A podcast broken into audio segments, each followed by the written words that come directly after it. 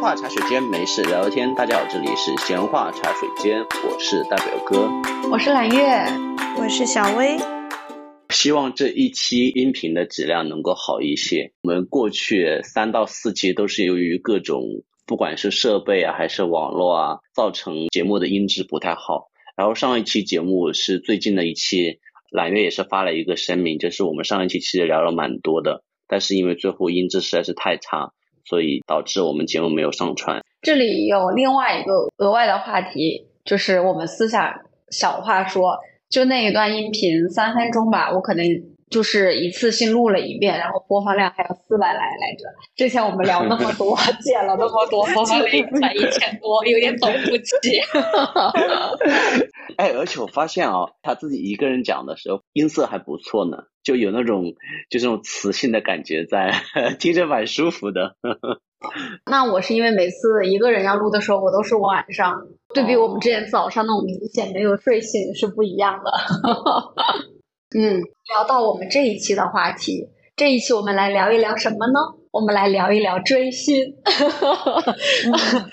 能感受到我的这个情绪的波动吗？我能 感受感觉。最近有一部大火的剧叫《长相思》，大家看过没有？没看过，没看过。大表哥呢？其实上次我们录节目的时候。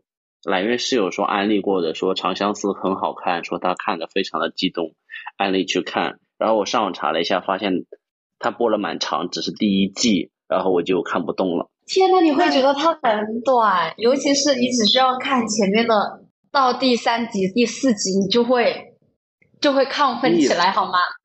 啊，就亢奋起来。嗯。所以它亢奋的部分在哪里呢？可以展开讲一讲吗？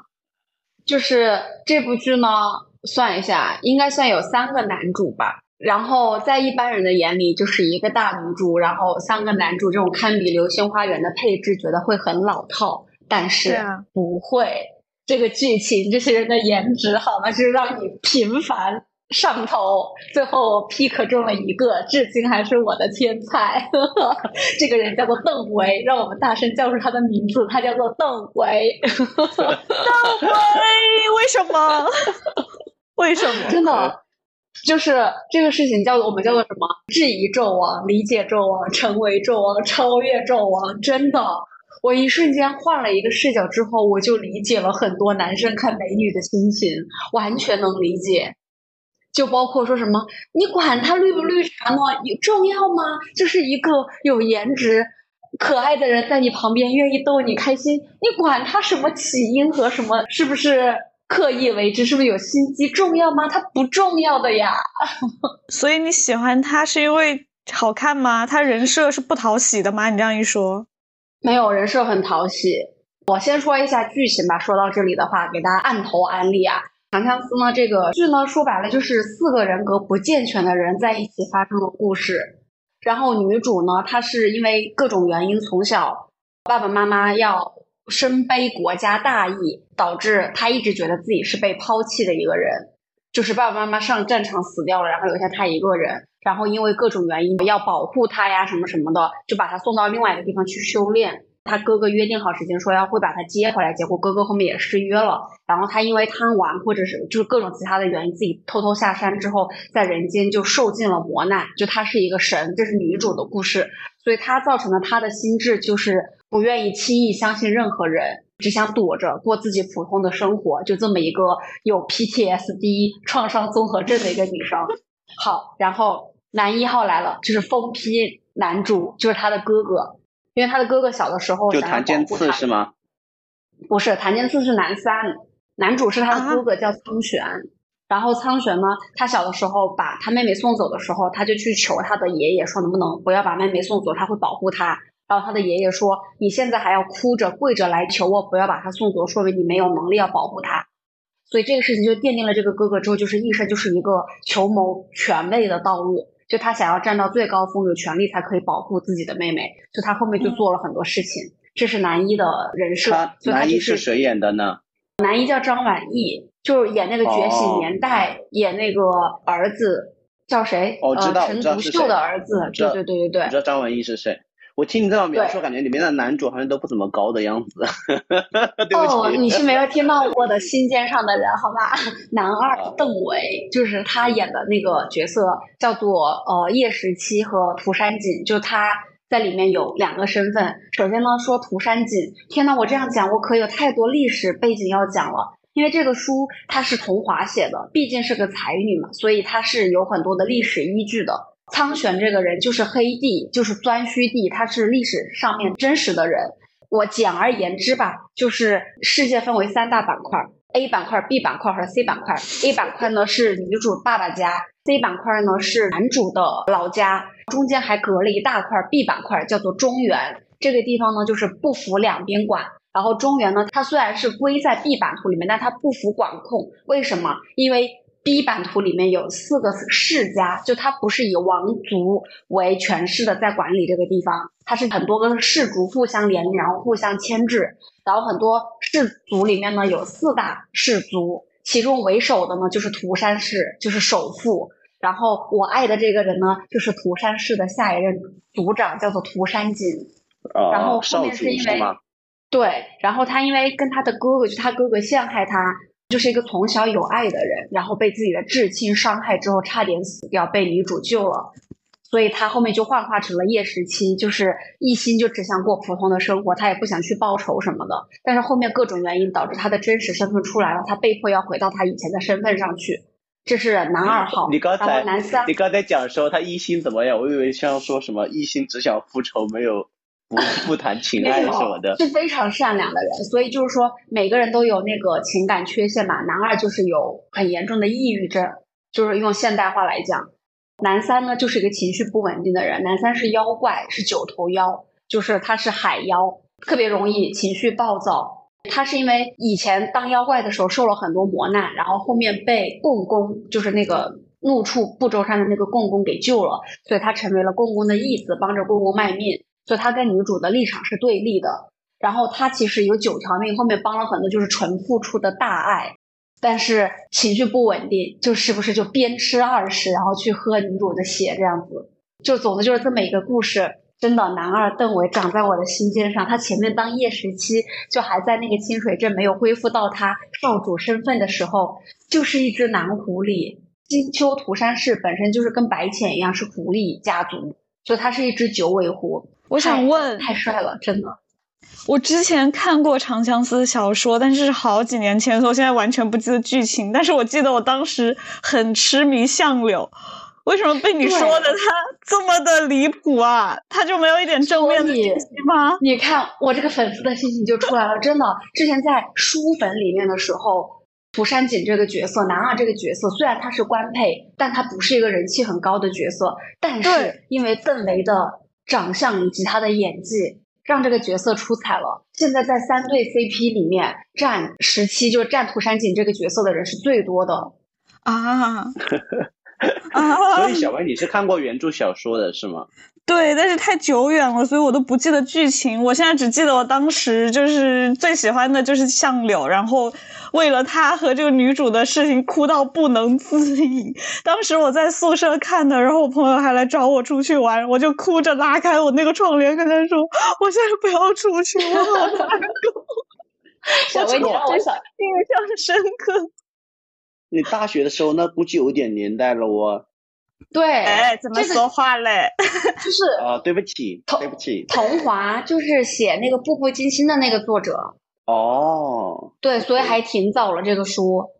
小薇让我回想到我当时去看点映结局时候的状态，因为叶十七这个角色确实在书粉里面他不是最出彩的，就他的性格比较平，他不像男三和男主身上有大爱，然后有一些纠葛什么的在，就是这个人很立体很冲突。但是呢，我因为爱脸，所以我一直都很爱叶十七，包括也爱这个性格。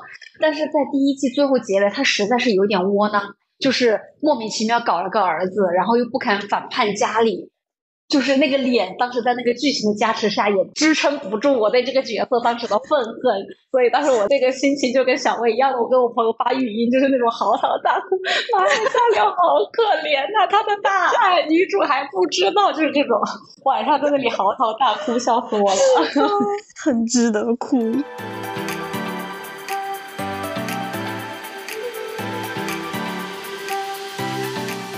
好的，让我们来脱离这部剧，毕竟这一期的主题不是。哎，等一下，等一下，你说，在脱离这部剧之前，我有另外一个问题，就小薇，你你不是书粉吗？为什么你没有去看电视剧呢？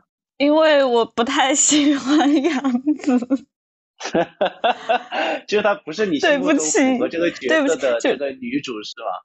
嗯，是的。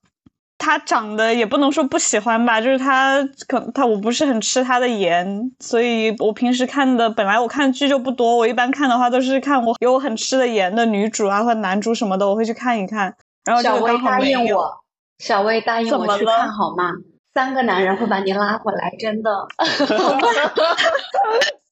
就是主要不要，你别老是盯着女主看，你要把自己化身成为女主。就是杨紫望男主这个事情，我觉得是真的。就是内娱蔡文姬开大，他真的三个人都奶出来了这一把子。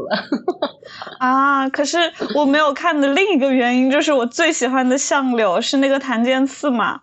可能是我之前看他的综艺看太多了，所以他在我心里的形象跟我心中的相柳也不一样。笑死！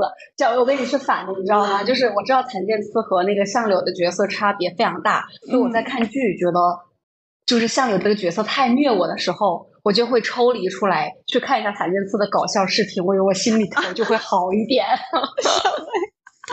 这样不会不能沉浸式的观影吗？就是有的时候需要抽离一下，不然那个劲实在是有点不大。其实我这样讲的话，我觉得有的时候你一个角色的先入为主的印象很重要哎。因为我对于檀健次最开始的印象就是他在《军师联盟》里面演那个司马懿的儿子，我觉得演的很好。所以他后面不管怎么搞笑，我在我的记忆里都觉得他是强颜欢笑是吗？都觉得他有一个深刻的内心，他真是没有。你们是看你们这看戏就是太代入为主，我的意思他都是一个就是演技不错的人，就包括他后面很搞笑啊，上各种综艺啊，但是我印象中他的演技都不错。这部剧的四个人都演的不错，真的，张晚意也演的很好，杨紫也演的很好。小薇心动了吗？是心动，有一点吧。在下在这里，你们两个都去看吧。大表哥真的你你不需要看那么多，你可以看到第十四集就可以了。第十四集是超级的时候，它倒不是因为一定要分成上下两季，好像是说广电那边有一个规定，网剧不能超过四十集，所以它因为拍的太长了，就被迫分成了两季。但是现在又一直有风声出来说会连播，所以也不清楚。但是不重要，大表哥答应我，以我们的情谊，我要挟你一下，请你看到十四集好吗？但是我的，我对这个东西的不吸引我的点是，我不喜欢看古偶加仙侠，这两个打动不了我。情感绑架，为了我可以吗？不 是，为什么要安利别人看呢？就是有好东西要告诉世界所有人都要去看，是吧？对啊，尤其是小薇，因为我不知道从男性视角来看，看我们家邓伟是什么感觉。但是小薇真的，我推荐给了很多女生朋友。我推荐给她的时候，很多人的态度跟你一样，就是哎，我好像不太想看杨紫。我说你相信我去看，今天晚上四点欢迎线上来找我。每一个都被我猜中了，好吗？哇！因为我看的比别的朋友早一点。然后第二个就是还有一个朋友，基本上我推荐的人都是晚上两点或者四点跑过来跟我说：“天呐，怎么办？明天还要上班，停不下来。”然后后面有一个朋友非常疯癫，之后我跟他讲说，我现在还很粉真人，然后他说不好意思，我只粉角色，我现在真人还爱不起来。我说相信我，两天之后你会来跟我聊真人的。然后到了两天之后，他跑过来找我，天呐，你是什么毒奶吗？他说这也太帅了吧！所以你是怎么转到真人上去的？对，所以就聊到了今天这一期追星的话题。我这个其实这个。引入题目有一点点花了我们节目三分之一的时长，但是情感非常的饱满，是不是很真爱了的？就是你看一个剧，你看的很投入的时候，然后你又是追着剧在走，它没有播完，你今天看了两集，你很想知道后面，它就会被迫你就会去搜很多的物料，或者是去看小说或者怎么着，然后大数据。捕捉到你之后，它就会一直给你推相关的东西，你就慢慢你接收到的素材越来越多，你就会看到真人里面去。我现在的小红书、B 站真的全都是邓为，就是完全的信息茧房。这不是我希望发生的事情，就我想看点别的，但是问题就是他推给我，我看到他的脸，我真的忍不住不点。你说点进去，他又给你推这些，所以我现在的小红书基本上刷十篇帖子，可能至少有七篇是邓为相关的。你刚刚在说这不是你想要的时候，我觉得你在扯淡，这就是你想要的，都点进去了。没有，就是你是被迫的，你也希望接受一点别的信息，但是可你是能主动确实，你是主动不，你是主动给自己营造了一个信息茧房，相信我。就是他如果不推，我不会去搜，但是他推了，我真的很难做到不点他。然后也有可能是你现在的兴趣在这里。推别的，你可能确实也眼睛看不上去，就是入不了你的眼。天，那不就是你这这？就是你知道到什么程度吗？因为邓为他以前是舞蹈学院，然后后面因为受伤，所以没有学舞蹈，然后各种原因进了娱乐圈。我疯狂的程度到了，我去把他大学参加那种什么年终表演节目，三十分钟的舞蹈都看了一遍。就他可能就只是你只那个年代的那个画质，你可能只能从他的头型认出来这个人是他。就这我还看完了，确实跳的不怎么地啊。他是九五年的，九五年二月份双鱼座。天呐，你是疯了吧？你现在是粉头了吗？好，这一集呢不能就完全沉浸在我的这个世界里面啊，还是聊聊追星。所以我想先问一下大家，就是你们二位有 这样疯狂的追过星吗？你们有这样疯狂的追过星吗？那我想先问一下，就是你觉得你现在的这个程度是算疯狂的程度吗？怎么我那这样？这样问我的话，嗯，就是我活了这三十年啊，这么疯狂的追星两次吧。上一次是追 Big Bang，、Big 我属于是基地的唯粉这样子。然后这一次就是时隔掐指一算，时隔六年，重新进入了这个状态。青春又回来找你了，开心吗？对，就我给大家念一个昨天跟我朋友的那个聊天记录啊，就是他因为最近碰到一些什么事情，然后昨天晚上他很生气，就是他说他忍不住要发火要骂人了。然后我们一个群里面有三个人，就大家互相拱火，这个火简直就是灭不下来，就是拱邓为的火。然后另外一个朋友就给他分享了一个视频，说走去看看视频。然后看完了之后问他说还气吗？他说不生气了，平和了，谢谢维子。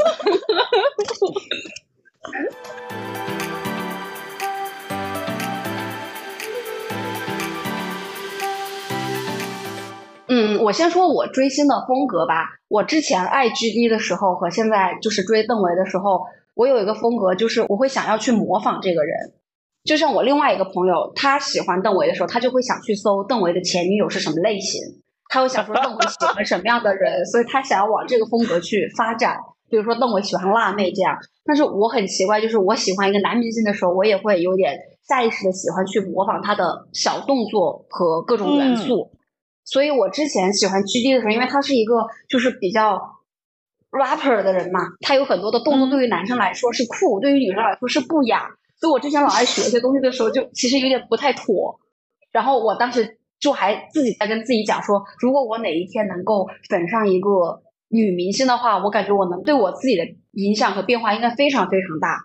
结果我我可能太直了，我一直爱不上你们，就是。下一次这样粉上的还依然是一位男性。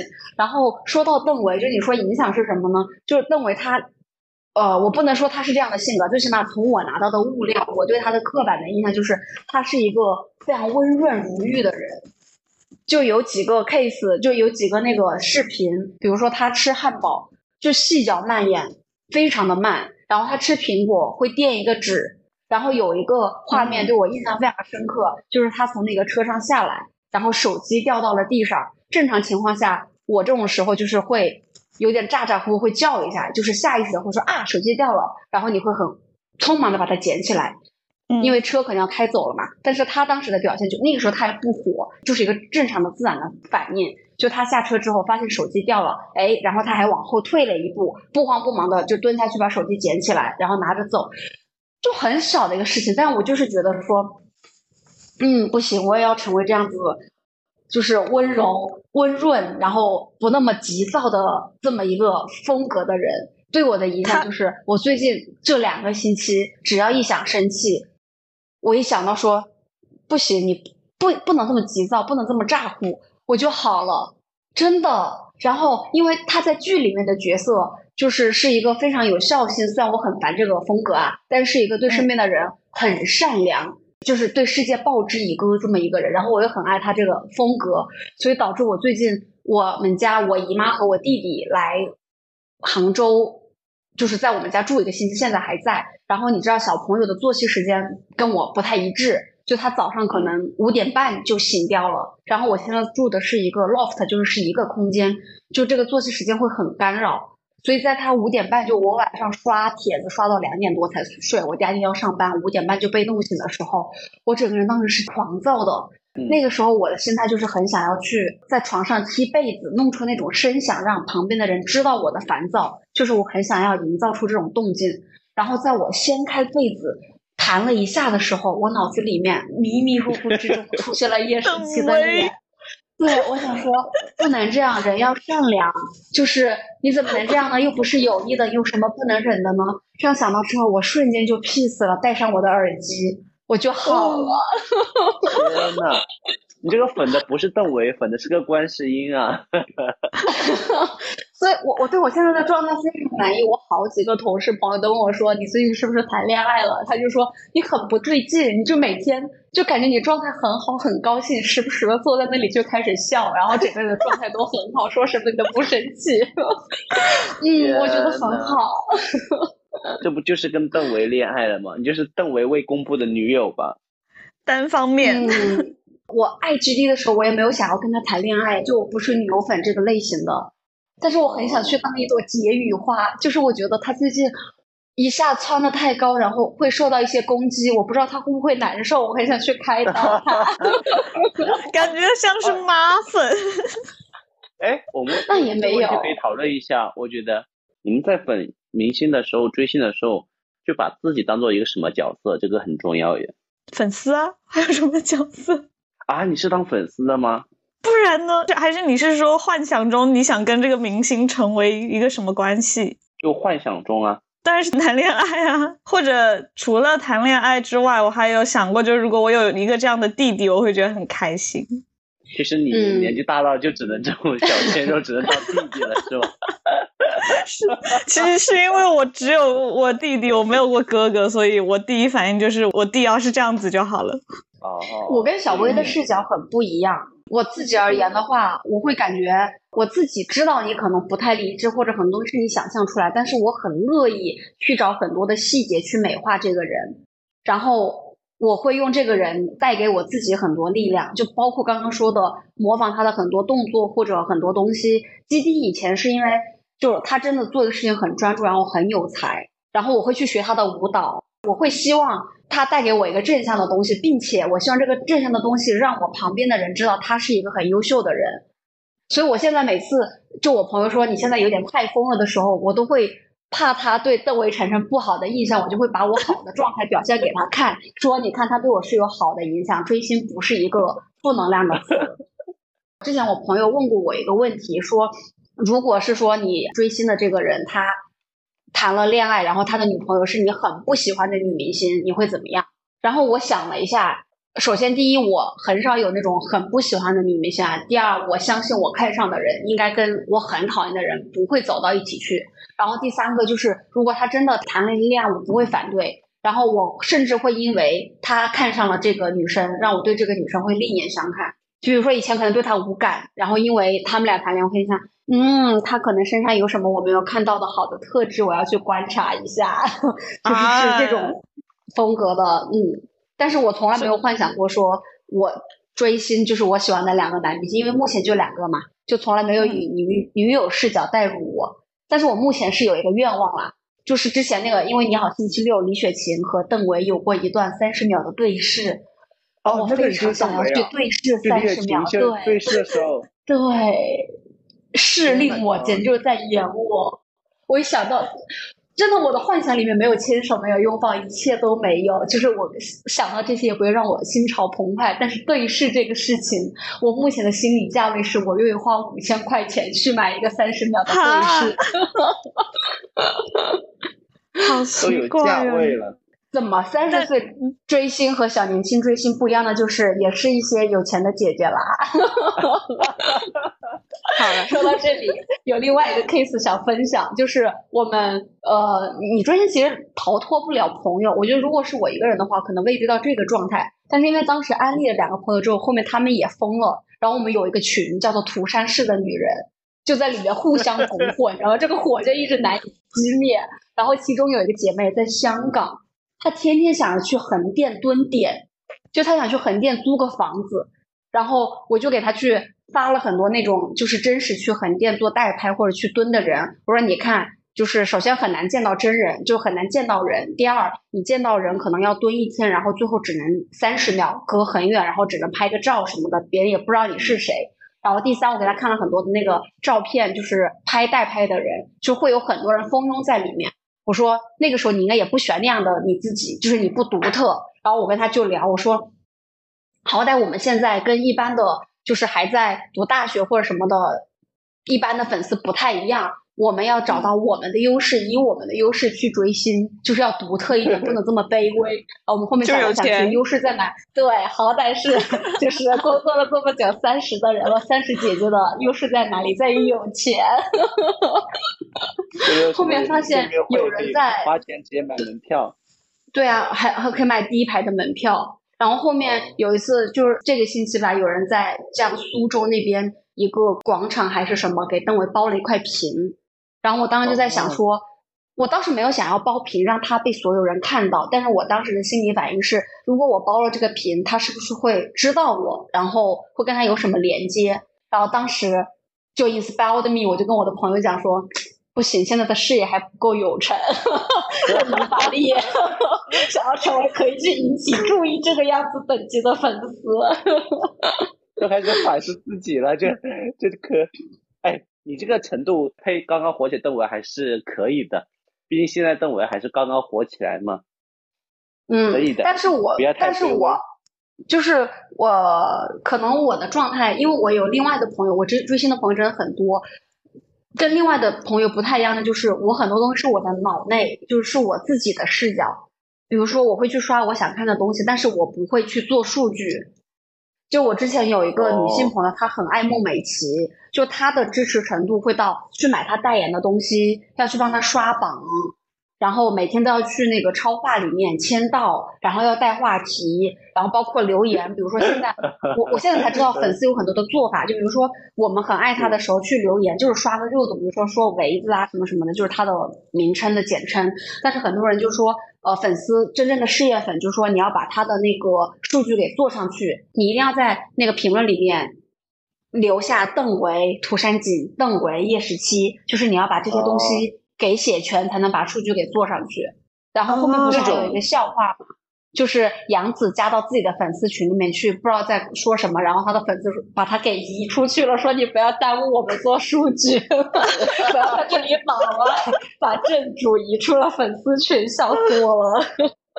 我刚就被解答了，以前看到微博底下评论那些队形很整齐的那些评论，我都不知道是干嘛，我现在知道了，对啊，就是做数据。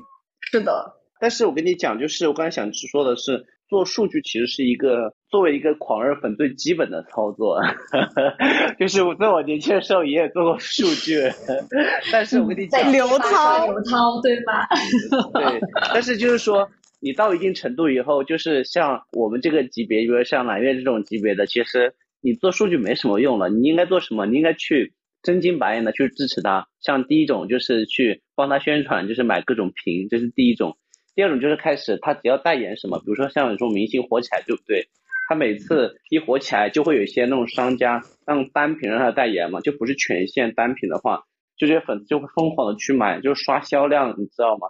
然后之前有一个男明星，我不知道你们知不知道，叫陈毅的，嗯，对，然后他火的时候，我觉得也没有特别火，就可能就是小范围的火。啊，陈毅的粉丝不要打我，我有一个朋友就是陈毅的疯狂的粉丝，但是很神奇，就是关于陈毅，我还有一个题外的小故事，就是我上一个房子租房子的房东就是陈毅的粉丝，他的那个手机的屏保是陈毅，这是题外话了。就是然后回来陈毅本身就说，当时我那朋友跟我讲说，他们当时支持陈毅的时候，陈毅当时代言彩妆的时候，他们就去买彩妆；代言那个娃哈哈的时候，就去跟自己家里的晚辈买娃哈哈；代言化妆品，比如说在那种贵妇品牌的时候，就跟家里的长辈去买贵妇品牌。然后代言卫生纸的时候，就开始 给家里疯狂的囤卫生纸，就是什么都有。比如说像代言各种真果粒这种类型的东西，他们就开始一箱一箱的去买各种真果粒，就刷销量，要向资本证明，就是我们的所谓的 idol 或偶像，他是值得你们资本去投入的。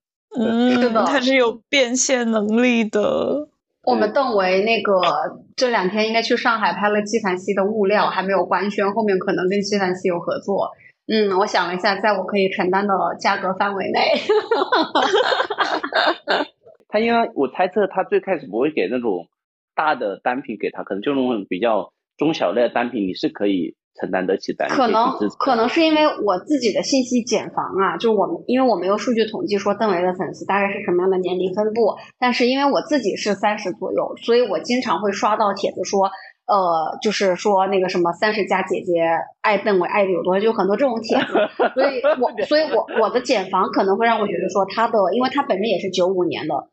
所以会让他的就是怎么说，女性粉丝的群体会集中在三十岁左右。但我一直都觉得说，如果一个人的粉丝群体集中在三十岁左右的女性的话，那这个人身上的代言就是可以走那种购买力很强的女性，三十岁左右，就是又有消费冲动的这个欲望，有这个冲动在，然后又有一定的消费的购买的能力。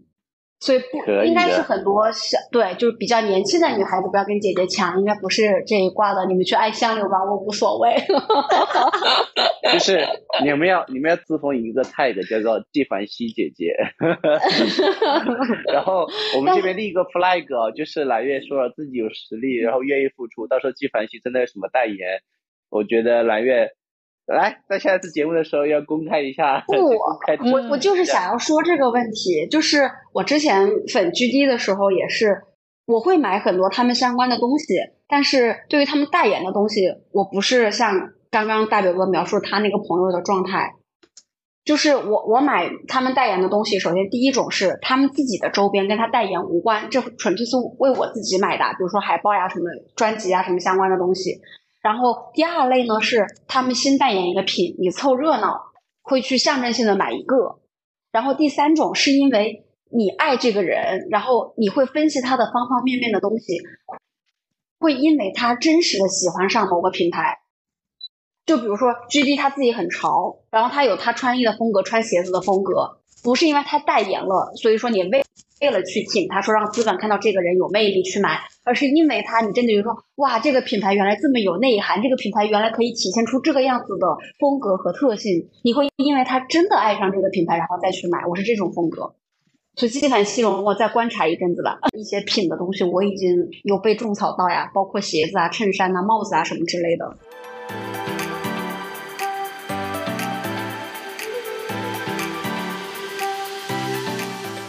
这个大表哥，你那个年代贴吧追刘涛，你聊一聊呗？可以啊，我们那个时候 你那个年代，对我们那个时候追好像并没有像现在那么多的商业化东西，就比如说像你们这么多代言什么的，那个时候可能商业国内的这个明星或者说演员这个商业变现能力没有现在这么的明码标价。我觉得说说，我觉得现在是过于的明码标价了。就说句不好听的啊。就是刚才你讲那个邓伟的时候，或者刚才讲陈毅的时候，有点透支了。其实，就比如说他在火的时候，立马就带这个单品、那个单品，带完，其实粉丝这消耗了一波一波耗。其实对于粉丝、对于明星都是一种消耗，我觉得。嗯，所以我刚刚有那个解语花的想法嘛，就我觉得突然爆火，然后很多的关注，其实会给这个人很大的压力。啊，所以我好想换身小助理，不要钱的那种，还可以倒贴钱的那种，去宽慰他哦。就想化身杨天真，我觉得我的能力可以在他的事业上对他有所助力。我不是一般的脑残粉。所以我在想的时候，就是就比如说当时在我那个年代，比如说之前有个很火的例子叫做李冰冰嘛，当时他不是已经很火了嘛？然后他去那个一个给一个车代言的时候，在现场就是做车的代言人的时候，当场要有商家说送一辆车给他，然后他在那个镜头前镜头后说了不下三次还是五次，就是那个老板就是死活不给他。就在那个年代，就是明星的那个身价还没到这个程度。第二个就是说，当时资本对于明星的这个商业价值的承认也没有到这个程度，只是个简单的例子。包括我那时候追，其实追现方式很少嘞。就包括我那时候粉丝现场很少会要求现在这种粉丝，比如说一城异地，就是一城的，或者说我比如说在某个城市有这种见面会，很少会号召说都不在这个城市的粉丝过去看。就第一个，就对当时的粉丝来说，这个成本有点高，因为当时交通也没这么发达嘛。然后第二个就是可能经济能力也不允许。就是那个时候，大家的情感阈值没有被拉的这么高。对。就什么车马很慢，一一生只能爱一个人，就类似于这种。那个时候可能就是你贴吧刷刷东西，看到图片，你整个人就很开心了，你根本就没有再往后面想。就包括当时有些也是有，比如说有活动什么要捐钱。也没有像现在这么夸张，什么动不动现在的经济实力，这种现在小孩子家一捐就捐几千，没有那么夸张。我们当时，我觉得当时在我们当时的物质条件其实也还可以，就零八零九年的时候，捐个五块十块都已经很好的心意了。就说大家哎呀，比如说有个活动，而且这个活动主要就是真的是用来去像那个当时我们涛姐去买各种花，买各种蛋糕，真的是用在实处这种东西，就是大家有钱的捐钱。没钱的就来人场也是可以的，就特别朴素的那种。嗯，我觉得第一个是以前的刚刚说的，就是情感阈值没有被拉的那么高。第二是那个时候风气也没有起来，就应该是从李宇春、超女那个时候开始，就是有了投票，有了对比，这个之后就谁的粉丝捐了多少钱，然后一年一年的，它这个东西就成为了有一个 benchmark 在这里。就一个风向标了，就开始互相的，而且说实话，现在资本也是很乐于炒作这种东西。希望借助粉丝的这个热焰，然后再给资本去造势。对，回到追星本质，我有问题想问大表哥和小薇。就大表哥，首先第一是你那个时候用贴吧追星的时候，你们在贴吧里面刷什么呀？就你会刷什么帖子？你会做什么动作？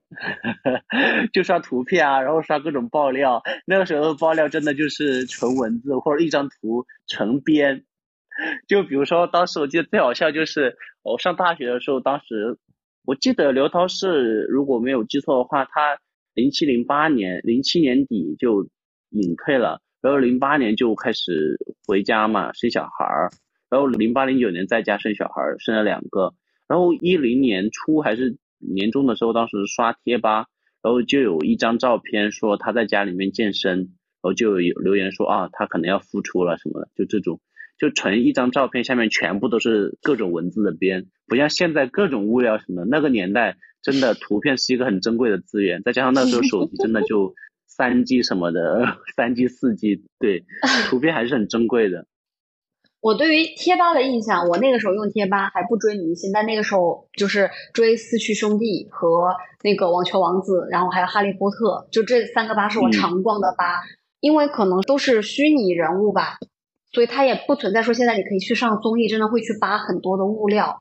所以那个时候你要去延伸出来，寄托去满足你的情感诉求。我那个时候就是看文和写文，就 我那个时候读过很多同人，我自己还会写。展姐也是，我记得展姐以前说过。但是我是属于那种我不是很爱看同人文的，所以有另外一种方式，就是除了同人文以外，有另外一种方式 P 图，就美图楼。就会基于他影视作品，或者说他的某些造型，他的某些活动照，就各种疯狂的 P 图，就 P 大家都 P 的，就是真的各展其能，就是那种那时候图片是一个很宝贵的资源。对，因为毕竟网速慢，什么带宽都在，也支撑不了现在这种多媒体的时代。所以很多人就是比如说，就是说一个美图楼，就基本上就是很多人在一直定期的发图片，发那种 P 图 P 的很好的图。你这个就那时候真的 P 图很精良。就是提醒了呼呼应了你刚刚的那个话题，就是为什么那个时候没有那么火热？那个时候的媒体啊，就各种宣传的渠道，其实也限制了这种热潮的产生。你比如说，现在他拍个图，加上各种二次创作，音频一加，剪辑一加，就是会让人很澎湃。那那个时候那种嗯一八零 P 的图片吧，可能 就限制了很多的想象空间。而且一打开，有的比如说那种。超新高，还 low 的很慢。对，还是从顶顶上一条线开始，一条一条往下拉的那种。对，说到图片，就是我不知道现在听众有没有知道的，其实有一个当时很火的概念，就是因为当时靠这种在贴吧的美图，就是各种美图楼刷下来的，叫天涯思美。为什么叫天涯思美？就他们四个人的素材在贴吧里面的 P 图是 P 的最多、流传的最广的。哦，确实是有点帅啊！对啊，就二创的比较多，就像现在的 B 站的视频二创一样，那时候的二创就是 P 图。我知道天涯四美，但我不知道它是这么个来历。就是它一方面是就是在贴吧有评选说呃古装美男的那个评选，这一方面；另外一方面，它的票数的高，确实是因为二创创的在那个整个社区传的特别的多和广。嗯大表哥，你知道吗？你在说这个的时候，我有一个大大的脑洞。就我以前都想说，哎，如果我穿越回十年前，我做什么？很多人就说，哎，我会去买阿里的股票，就是我会创业搞互联网什么的。我现在想了一下，这一切可能都不如我去那个年代去经营粉丝群体来钱来的快。我没有门槛，我能把现在的这一套追星思路和这种对明星的包装运营方式，我可以打入明星圈层，好吗？直接可以做经纪公司嘛，不好啊！到时候那些明星也不贵，都签给你炒作出来。我想问大表哥，因为好像我们在座只有他追过的明星中间有过这样一段隐退的经历，所以当时呃刘涛结婚去了的呃，就是说退圈的什么叫结婚去了？说话能不能不要大喘气？什么叫刘涛结婚去了？反正就是他呃消失在公众视野那段时间，你有很伤心吗？我觉得伤心肯定是有的了，但是那种伤心跟现在又不一样。我觉得刚才蓝月讲的一个很有意思的点，就是那阈值不一样。就我们那时候的伤心是在于他没有更多很好的角色可以带给大家了，就没有那种新鲜的刺激感了。就比如说一个最简单的例子啊，为什么我一直在讲图片这个事情，是因为当时还有一种杂志很火，就是。很多那个明星，他真的就在那种，比如说我们那时候上面对，就你会去剪那个图像，对不对？就是在当时你就会找那种比较好的图像。对于我们追演员的来说，就是说他会在那个杂志上面，比如说他某个戏开机什么的，他就会有很多那种试镜照什么，就会在提前在那个杂志上放出来，就是有那种刺激。对，就是你会觉得慢慢的那种刺激是没有了，就会觉得很不习惯，因为每一部新戏开机啊。包括许各种宣传呢，就是你都会有那种新鲜的刺激嘛。这对于粉演员就是这个好，就相当于每次他开始一个新的角色，你又开始了一个新的篇章一样。但是那几年是完全没有的，所以后面他说要复出的时候，就是那时候我记得我听说那个他要复出的时候，我那一下午就一人在听课，就一直在刷新那个贴吧，看着等着贴吧里面大神在线的时候，我们一起讨论一下是不是真的这种情况。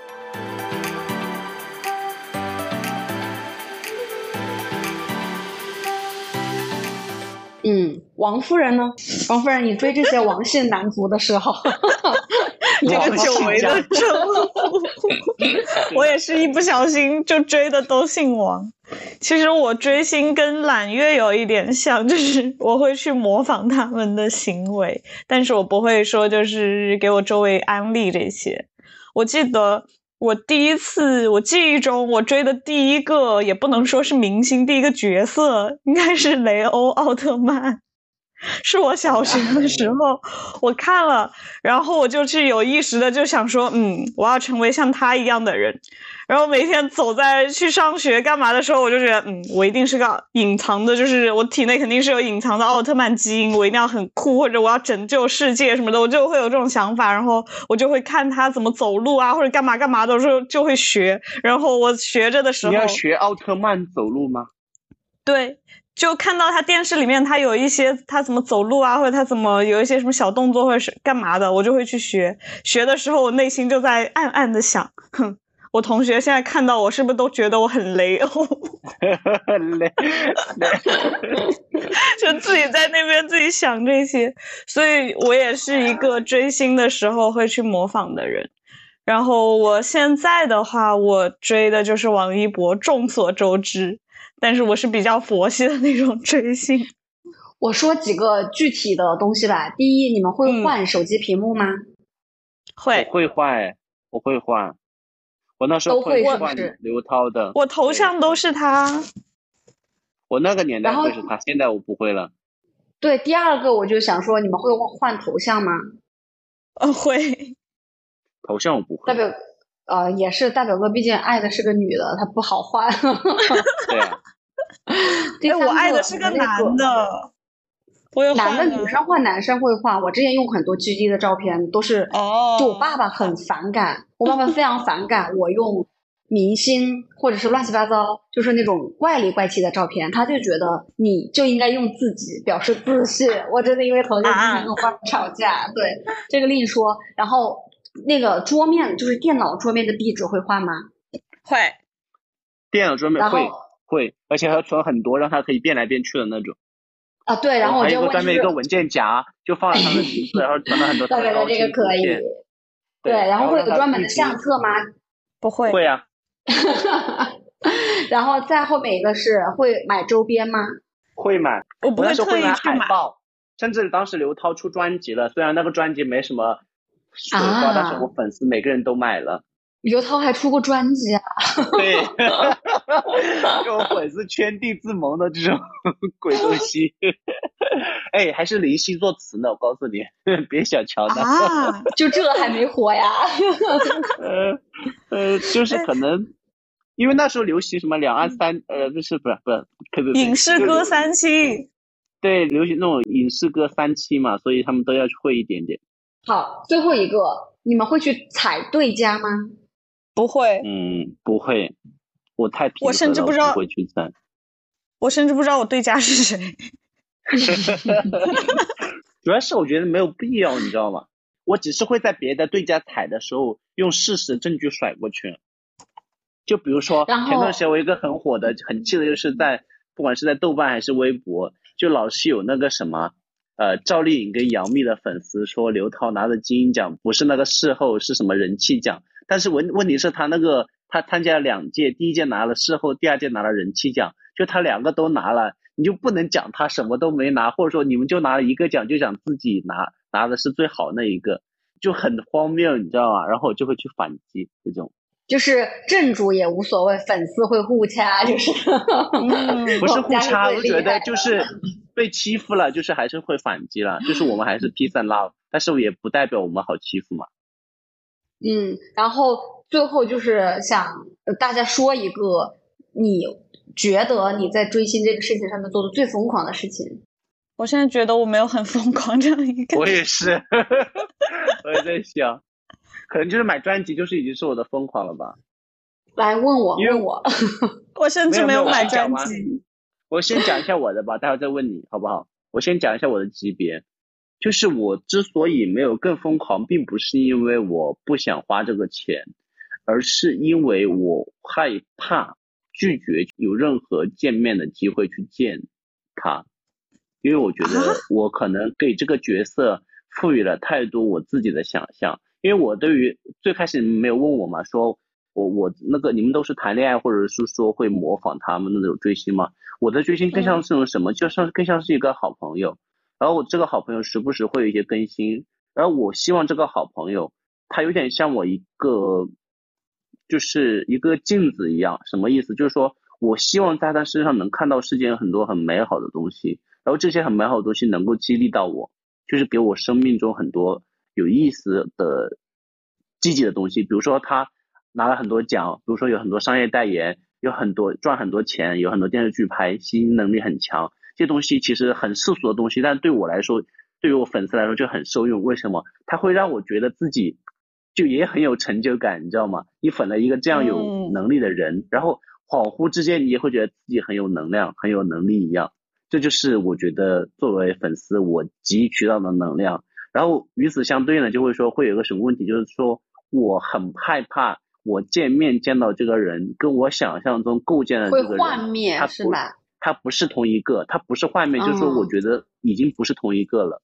我觉得我叠加了嗯太多的元素，所以就甚至包括于我之前在有一次，我当时就在长沙，然后其实他在那个长沙录快乐大本营，其实你知道吗？去快本去录其实蛮方便的，就就在那个马兰坡嘛。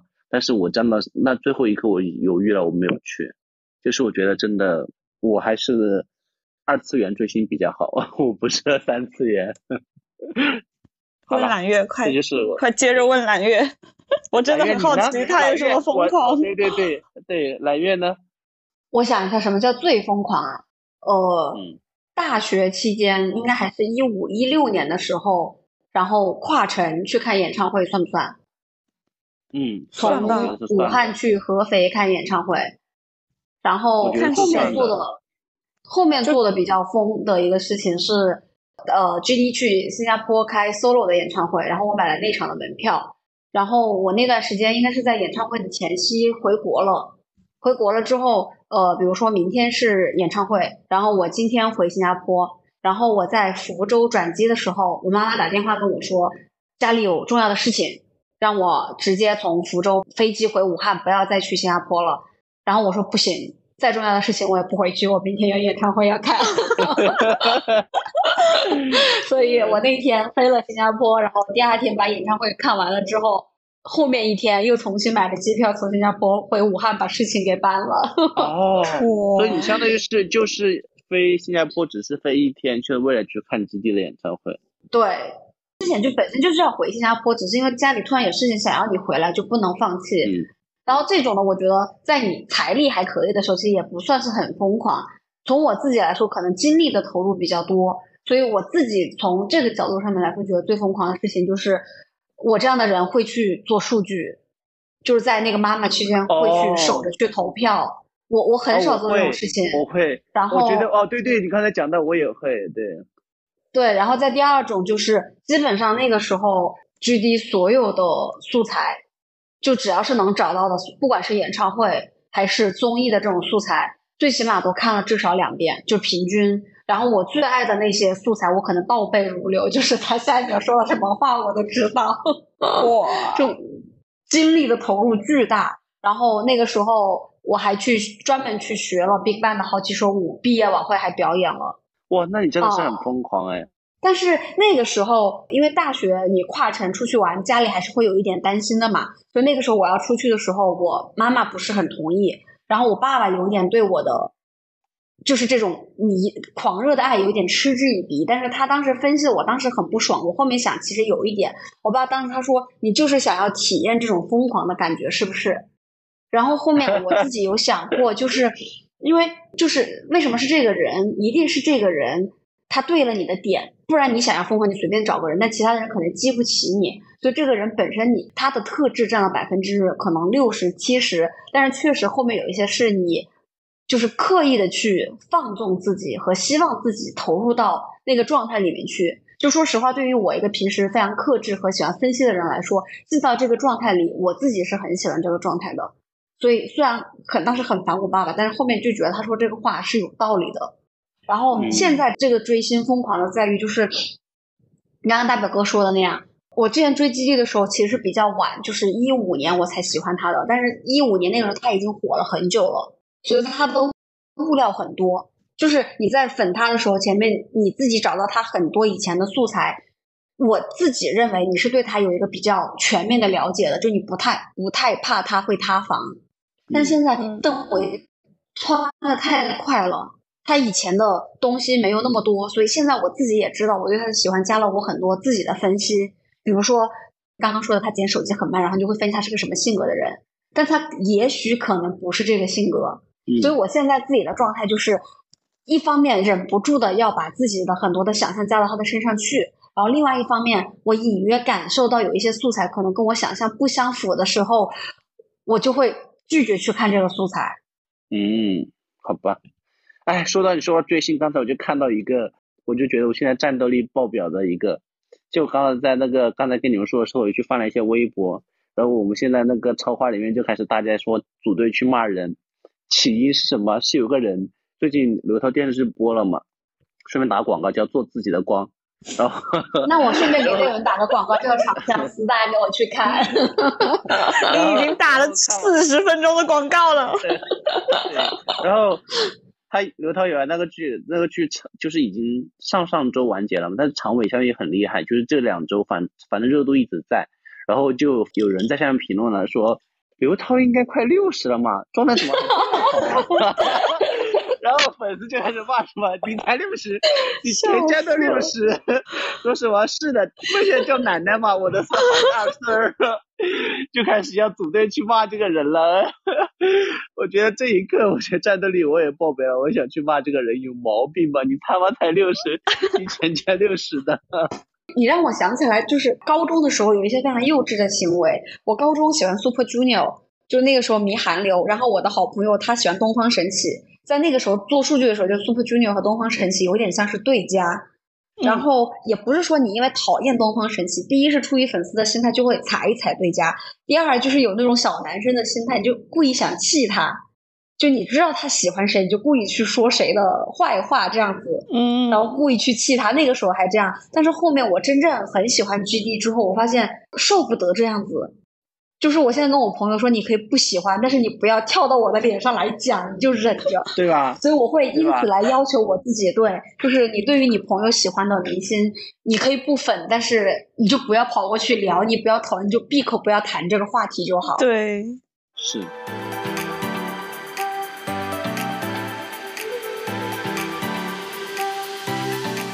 嗯，那好，最后我们来收个尾，就是最后就是想问一下大家。你对追星这个事情怎么看？就因为在很多不太碰这个圈子的人，或者是在父母这一辈的人眼里，就会觉得追星是不务正业，然后是堕落，是你内心没有依托，然后去做的一些很虚无、很虚妄、没有自我的事情，很脑残。就我我感觉整体的印象上面，对于追星这个事情，其实是一个偏负向的一个印象。那你们怎么看这个事情呢？我觉得是正向的耶。因为就像揽月刚说的，他会因为喜欢邓为去让自己的行为有一些改变，让自己变得情绪更加稳定吧。然后我就想起来，王一博之前有对他的粉丝说过一句话，就是说希望你们在喜欢我的同时，也有自己的生活。我觉得就是这样子，在喜欢一个偶像的时候，你会把他身上一些好的地方带入到你自己本身的生活中去。我觉得这就是一个很好的一个很良性的循环啊！这样追星我就觉得挺好的。小薇这个事情，我有一个词叫做“真人快打”，你们知道什么意思吗？什么东西？真人快速打架。这个起因是哪里呢？就是 TFBOYS 他们不是十周年合体嘛，去了西安，然后很多人就是说，呃，西安，你有没有想过，这泼天的富贵怎么就轮到你了？就 是按道理这种大型的演唱会，可能就是会在北上广深更多一点嘛，因为群体会更对，会受众会多一些。结果因为是上海啊什么，就是不能接，不愿意承接这个活动。确实，最后在西安发生了真人快打及一系列的事情，给社会面上造成了非常大的影响。所以后面好像西安那边后面的演唱会都取消了啊。嗯，所以他们是打架了吗？还是干嘛？对呀，就是三家粉丝会互撕嘛，就有唯粉这样，团粉相相对来说是比较少的。对，所以在可以结合社会面这个角度，也可以聊一下大家对于追星这个事情的看法。所以这个话题引到我自己身上来了，是吧？我也讲到你说，我先讲我自身吧，好不好？好。就是我觉得，之所以上一辈觉得追星狂热，我觉得他们也有过这个时期。然后他们觉得追星狂热是因为，可能在青少年处于叛逆期的时候，就是跟父母的一个对抗，会让自己陷入一个情感真空期。如果你没有谈恋爱的话，这个情感真空期势必有个东西去取代，追星就在这里面起了一个很大的作用吧。我觉得之所以觉得，你这个话我很想，我打断你这个话很想接一嘴，真的。追星非常影响谈恋爱，你追星的时候压根就不想谈恋爱，你所有的情感一方荷尔蒙都得到了满足。你想想，在我看上邓为的时候，我还能看上其他的谁呀？入不了眼，好吗？这个我要补充，之前看到就是有有一个女生，她就是青春期，然后说什么激素紊乱还是干嘛的，我忘了。他妈带她去看医生，医生就说你是不是没谈恋爱？没谈恋爱的话，就找个明星追一追。释放一下的荷尔蒙，调节一下激素就好了。这就这个。你看这个社会层面我就聊完了，来聊层面。然后我回头想一个事情，就是对我自身来说，就我刚才讲过，刚才我对于朋友的那种一个类比，然后我又回头在想我自己有的时候呃追星，然后我这么多年到现在追星成为了一种陪伴嘛，然后我又回头想我到底追的是什么？最初的开始真的只是想打发时间。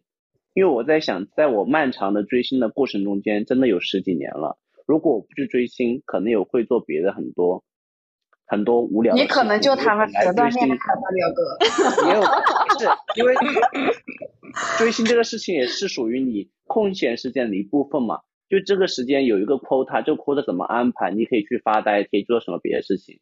就是你，但是有一个事情能够系统的、长期的存在那里，会让你形成一个习惯。而且让这个习惯让你会有安全感，你知道吗？就是在很多时候你没有事情做的时候，你会变成哦，我可以做这个事情，可以去追追看有什么事情可以去 follow。这个你这种情况真的需要你的你的偶像就是不能塌房哎，他得是一个德艺双馨，不要碰那几样的人，他真的还挺难受的。目前看没有什么塌房的可能性，不然我也不能追这么久，对吧？嗯。对，就是回到这个事情就上面来，我就觉得追星也不用神化它，就是大家有多了时间，像你讲的有多了荷尔蒙没地方释放，就各自找一个打发时间的对象或释放荷尔蒙的对象咯。就每个人都会有自己释放荷尔蒙以及打发时间的东西，谁也不要瞧不上谁了，也没有谁谁更高雅，也没有谁更低俗了，就各自的方式不一样咯，就大家互相看待，互相啊不是互相友爱的这样共存不就好了吗？就这样了。嗯，那我对这个事情的看法的话，我很双标哎，就是我自己狂热的沉浸在这个里面的时候，我觉得我自己的状态很好，我会觉得追星是一个很好的事情。就今天还在跟朋友聊，我说有什么事情可以让你平地起高兴？就你不高兴的时候或什么，你你不需要发生任何的事情，你就想到他，你整个人的状态就好了，然后你就发自内心的高兴，就开始笑。你现在有什么事情能够激起你这么大的情绪波动，以及让你发自内心有这种高兴呢？所以从我自己的角度上面来讲，我会觉得说，哎，追星是一个很好的事情。就第一是让你高兴，然后第二我自己追星的风格，你会就是向他靠拢去学习很多的东西，会让我整个人的状态更好。但是呢，我又很双标。当我的朋友像我这么狂热的追星的时候，可能是因为你感受不到他内在的变化，因为很多的时候是一个情绪是向内的。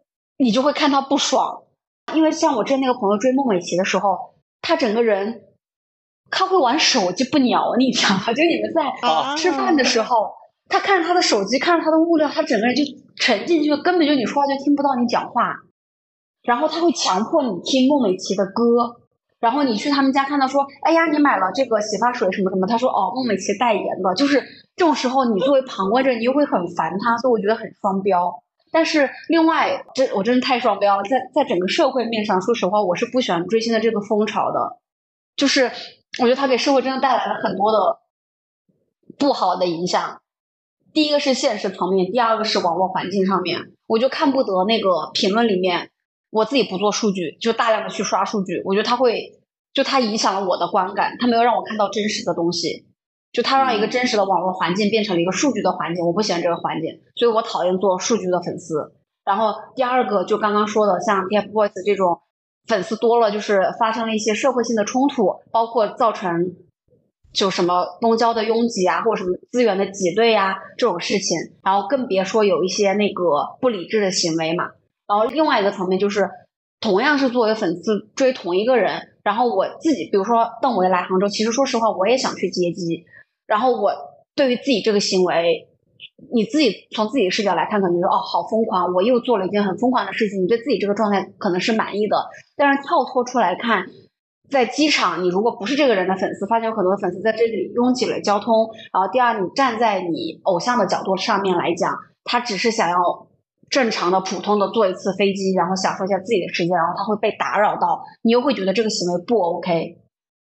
所以就是我对于追星这个事情，就是是一个非常你好的事情，你好割裂，非常双标。对，你一方就我就是自己能上，但是别人上就觉得好好好影响。但是我自己的个底线是我不会做出对，就是会影响到其他人的事情。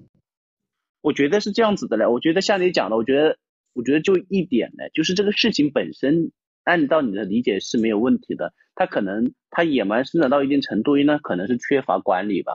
如果有一个比较完善的一个管理的体系，可能会不会好一点？爱就是盲目的呀，很难科学的管理。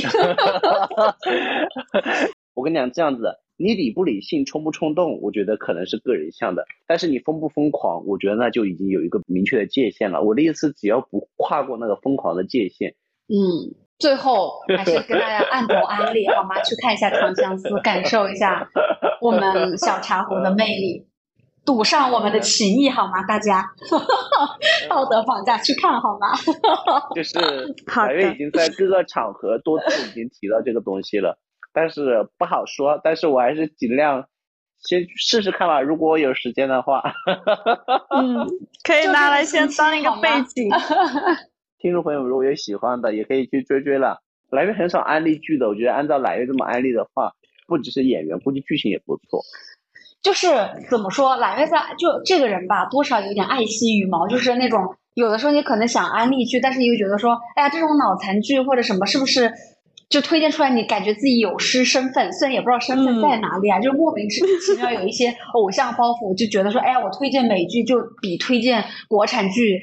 要来的拿得出手，像我这次跟我朋友另外一个朋友说粉邓为的时候，他说什么？你还在内娱里面找人？就大家可能都有一些多多少少有这么一个鄙视链，对。但是就是情到深处难以自持，哪怕是个古偶，就是在很多人电视剧的鄙视链的底端，我也可以大声的说，大家给我去看。好好，知道了，知道知道了。然后我们今天这一期。大型长相思邓为的安利 到这里就画下了终点了。希望听到这里的粉丝朋友们，如果真的有时间的话啊，波冗去看一下这一部长相思哦，重点关注一下邓为好吗？然后大表哥，我想到了一个事情，我可能遭不住。就是之前我们虽然评论也不多，但是之前也出现过几次有一些恶评的情况。说实话，这个恶评恶在我的身上，或者恶在节目身上，我都觉得无所谓。就是，就你就说嘛，一个事情有好有坏。但是如果这期节目爆了，然后引来了一批黑粉在底下逼逼赖赖，我可能有点遭不住这个事情。你这个人真的是，还是自己理性。等爆了再说吧。对，等爆了，第一第一个是等爆了再说吧。第二个是你还说自己你们怎么你没有吃人血馒头吗？不能靠黑氛围让这期节目爆，我不同意。我的意思是说，刚才还说自己理性，然后就说黑邓为你会伤心，黑节目就无所谓，你还有心吗？说这种话？不是，因为不是无所谓，就觉得说大家言论自由啊。但是到了这个时候，我刚刚想了一下，可能真的遭不住。你刚刚说那个结尾的时候，我不知道为什么突然有一种害怕的感觉。不要怕，大家言论自由，但是尽量不要伤害揽月。哦，谢谢听众朋友们了。而且我觉得，就是说不定听众朋友们会有很多善意的评论，对吧？我们总归不要以恶意去揣度人家，就看看拭目以待吧，好不好？好。那今天节目就到这里了，这里是闲话茶水间，我是大表哥，我是揽月，我是小薇。如果大家喜欢我们的节目的话，欢迎大家多多的点赞、评论、加转发。我们下期再见，拜拜，拜拜，拜拜。去看《长相思》吧。好了好了，我去看。拜。